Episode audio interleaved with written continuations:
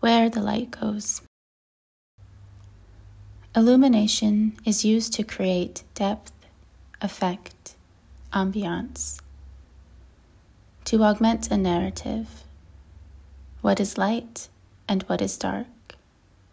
Who is light and who is dark? The terms are out of my control, and language, like light, casts a long shadow. Both are classified as art in a broad sense when manipulated and part of an immersive environment.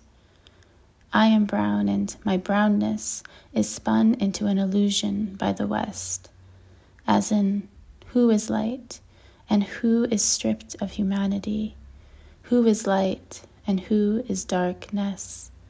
My darkness moves slowly, up and down my body, formless and at the discretion of the viewer art that resembles misplaced terror in the psyche of whiteness. I look for symbolism in light, for a humanistic conceptual approach, a symbiotic relationship, and find only subject and artifact, light and its refraction. That's the voice of poet Alycia Pirmohamed reading Where the Light Goes a piece written just for the latest issue of Field. It was announced last week that Alycia is the very worthy winner of this year's Nan Shepherd Prize, so huge congratulations to her. And if you'd like to explore more of her work, just follow the link in the pod blurb to her website. So, this month we're talking to novelist Keiran Goddard about his incredible upcoming novel, I See Buildings Fall Like Lightning. The book lovingly traces the relationship between a group of friends who have remained close since childhood. Central to the novel are thoughts on lost opportunity and fragmented community. And I started by asking Keiran what the impetus behind writing the book had been. It was uh, the opening of um, Lady Chatterley's Lover by D.H. Lawrence.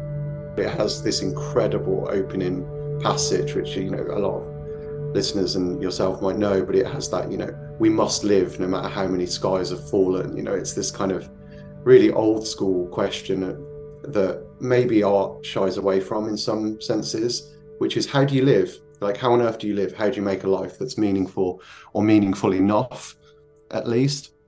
And this group of friends all grow up together in this way that I think a lot of us can relate to, where you make superheroes out of your friends, right? You, you you're the person who's going to do this, and you're like this, and this person is incredibly good at this, and collectively we're going to have these bigger, bolder, more beautiful, more open, more free, more transgressive lives than the ones we grew up um, witnessing.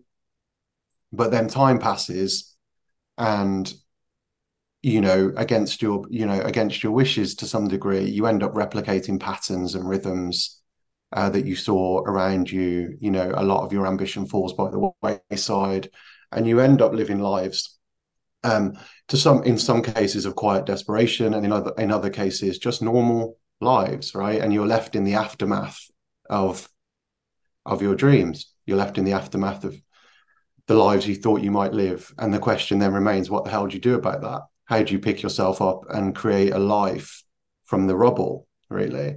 And each of the characters as you say um, takes a different approach to that to some extent. So you've got some who um, seek escape via kind of nihilism addiction and so on. You've got others who maybe turn inward into the sort of domestic unit into the into the um in, into the kind of codifications and comfort of love You've got some who rally against the systems that they see as being oppressive to them, and others who make kind of accommodation with that system and try and make that system kind of work for them. Um, but all of them are trying to essentially kind of work their way into a life that's bearable, you know. Um, and the the tensions that emerge between them, tensions that you would never have thought could exist between these people who have loved each other since childhood are really about the different ways in which they try and answer that question of how on earth do you live you know in the in the aftermath of the life you thought you would have keiran i was wondering if you could share your thoughts on the way that class and community appear within the book? Oh yes, I could. I could um, for days. In fact, uh, talk to you about that. Um, one of the things I was very aware of is when writers, not all writers, I must say, there are some great examples to the contrary, but when a lot of writers deal with, for want of a better word, working class communities, they tend to fall into like a couple of lanes, really. Like one of which is kind of it's grim up north, um, you know, like flat caps, whippets, um, you know, and struggle basically. Um, and and another is a kind of um, a type of a type of inverted decadence, maybe, which is you know a, a depiction of of a community with like nothing to lose, right? So it's you know riddled with um, disinhibition and you know overconsumption, drug abuse, drink, you know whatever the case may be. It's like you know it's like a it's like a 300 page party scene or something and there there are those are not those are not unimportant characteristics, but they're really partial, right? It's like the communities that I grew up in and that I really want to honor, you know, and on that, you know, and I really mean honor in that sense. You know, these were also communities like absolutely suffused with like wit and with love, like with with linguistic ability, like that's off the scale. You know, the speed, the speed and love of language. Um, is you know is there communities with depth of thought with depth of connection and also very strange you know communities with their own like mythos with their own private religions with their own with their own symbolism.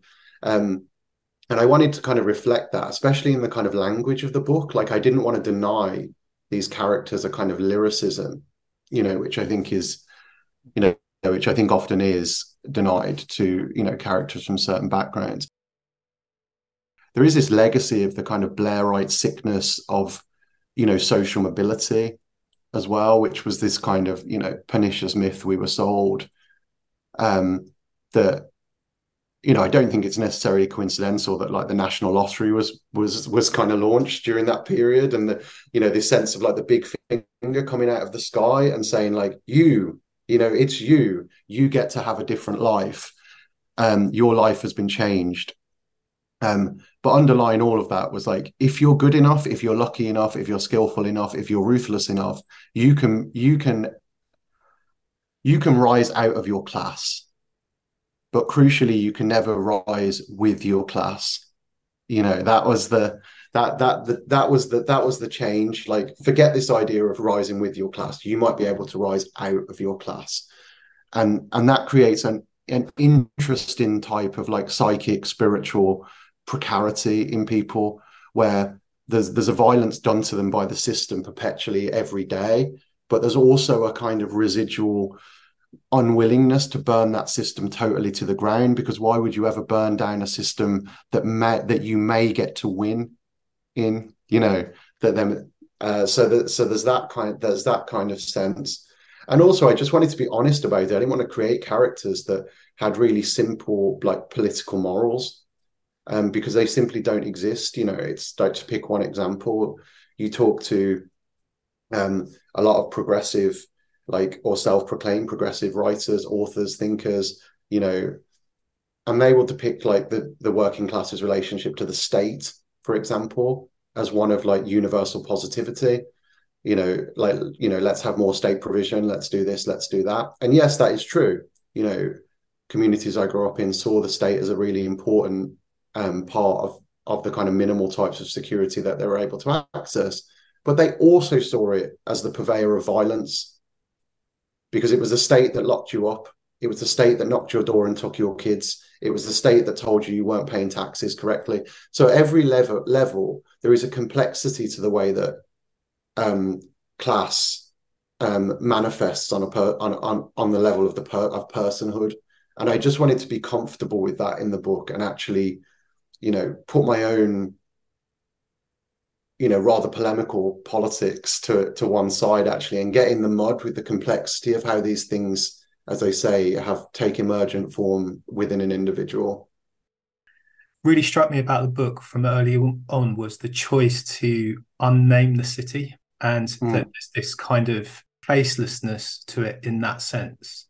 And I was wondering if you could talk about that choice and this impact on community that you were referring to. Yeah, that's you know?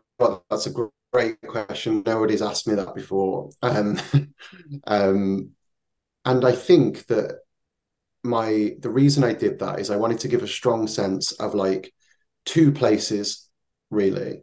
The place, the place where you grow up, um, and the other place, the other place that has this center of gravity, you know, the center of cultural gravity, the center of economic gravity, this this place that in some senses kind of embodies progress, right? Because and on a personal level, because of course we grew up, one of the other myths we grew up with was to succeed means to leave. You know, that that was such a big part of that, you know, oh, you made it out. So if you did well, that means leaving the place that made you, you know, and just think about how incredibly toxic that is as an idea. It's like that's what winning means. It means leaving the people you love, mm. right? And going somewhere and going somewhere else entirely so I wanted to give this sense of like, yeah, this this kind of yeah gravitational pull of like a big the, the big city, which to some extent is London, but I've I've unnamed it right. It's London within a UK context. Um, and then I wanted the other place to be a an other place that's not London, you know, that exists, you know, in the shadow of or in relationship to, and fights for its own distinctions and characteristics in the, you know in the face of that.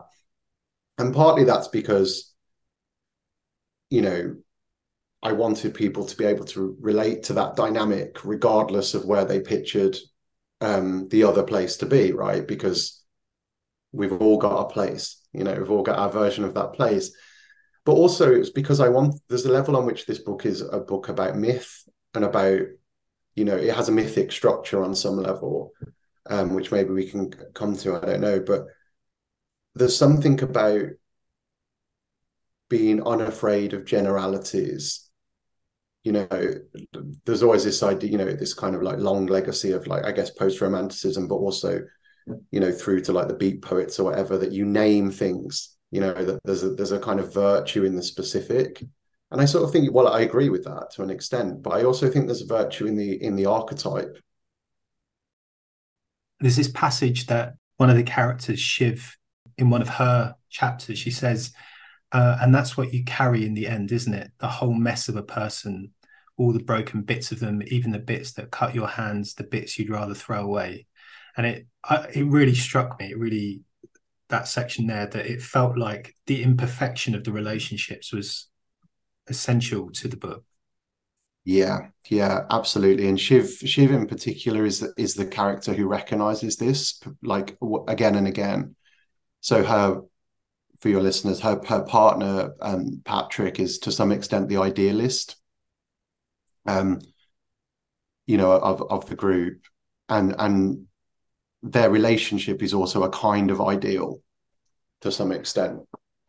And her Shiv's sense perpetually is that's not how life is, you know. Um, the real, like real, like the real love, like the you know the real love, the real connection comes in taking the totality of a situation and the totality of a person, which includes, you know, a type of knowledge that can often be uncomfortable, you know, because it's a knowledge that we are flawed, we're sinful, you know we make mistakes um, we're imperfect we're riddled with hypocrisies. Like we're, we're all you know we're all that type of subject ultimately. And i wanted to give this sense of her um, almost relentless um, dedication to that idea that you love people in spite of or maybe not even in spite of maybe even partly because of their in you know their imperfections because there's a kind of resistance of perfection as a mode in that, right? And and her, yeah, and her dedication to that, I think, creates this um, bonding force that kind of often stops things falling apart. It felt to me that um, you had personally had a lot of love for the characters that you've created here. Did that get in the way at any point? Uh, yes, of course, I didn't think it did, but um, by the t- but by the time it got to you know my absolutely incredible editor, um, who you know I've worked with for, for long enough and known um, that she you know she knows me well as a person as well. So there were there were definitely parts where it became clear that actually I loved this character or that character so much that I would give I was giving them attributes, ideas, turns of phrase, uh, language, language that that was actually kind of dissonant with them as a character, right? It's just I wanted them to feel that. I wanted them to, you know, have access to that.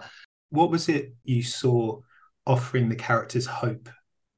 Firstly, there is the there is the basic acknowledgement throughout that beauty exists, right? That there is a life beyond the material, and that most people have an instinct for that on some level. That often there's a sense in life that you're sort of stood on a shoreline or something, and behind you is your life, and it is hard and it is full of like endlessly repetitive necessary tasks and and then in front of you there's another sort of sense which is much more difficult to explain but feels like a different relationship to time a different relationship to feeling a different relationship to being. And you're kind of forever just turning your head between one and the other you know um, trying to manage that sense of what it feels like to be alive. And i just wanted to so the first point is that i had to make sure that they could look in both directions you know that the both the characters could look in both directions from that vantage point. and the second, which is a slightly um, a slightly more esoteric point, really, is is this kind of like philosophy of surprise, and that's something I've been thinking about on a personal level for for quite a few years now, and it's just you never know, right? You just never know. Um, like you don't know what what might happen in an hour. You might you don't know what might happen tomorrow and you certainly don't know what might happen in a year. Um and just give me one more day. You know it's like things can be really really bleak sometimes but it's like let's talk again tomorrow you know because things might be a bit different. And i'm not in any way suggesting that there aren't particular types of circumstance that circumscribe quite predictably you know the limits the limits of surprise and the limits the limits of change but they can't contain it. You know they just can't contain it. So there is this yeah this it's it's about a relationship to time really and this sense that you just never know.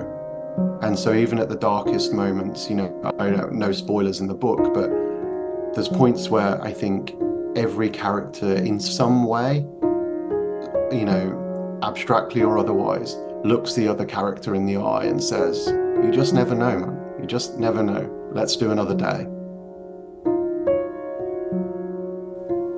I See Buildings Fall Like Lightning is published in February 2024 by Abacus Books and is a huge recommend, so keep your eyes peeled. Thanks go to Keiran and Alycia and to poet Nasim Rebecca Asl too for reading us out now with her beautiful poem Afterlight, which you can also find in the latest issue of Field. See you next month. It's autumn and there's war again right at our fingertips. We've trapped three mice in tiny prisons and taken them far from home only for crows to snatch their little lives. The roads sliced between regiments of tenements are flooded with dying leaves. The earth uproots itself and clings to our boots. TikTok tells us that more mirrors will remind us of summer, so we fill our room with glass. We can't move now without crashing into ourselves. We see ourselves sleep. I see myself dream. Can't stop seeing myself. I can't stand the truth of who I see. We only make soup butternut, carrot, pumpkin. The pots bubbling orange are small suns that have migrated to our kitchen. We are warm again, for a moment. We light incense and let vanilla smoke out spiders. The moon is sick, and so are we. our faces paling, waning pearls, waiting for clear, sharp nights when we pour outside to offer ourselves to the stars' cold hearth, arms open, bared collarbones, shivering. I can't tell afternoon from night. We gather pomegranates from Asian shops on Duke Street and hoard them in the fridge. Each day we pick one, bring it to our marbled counter, cut, peel, scratch, and gnaw into their bodies with the tips of our knives, split seed and flesh, eat with drops of sunset dripping down our arms, memories of light trickling through our crimson hands.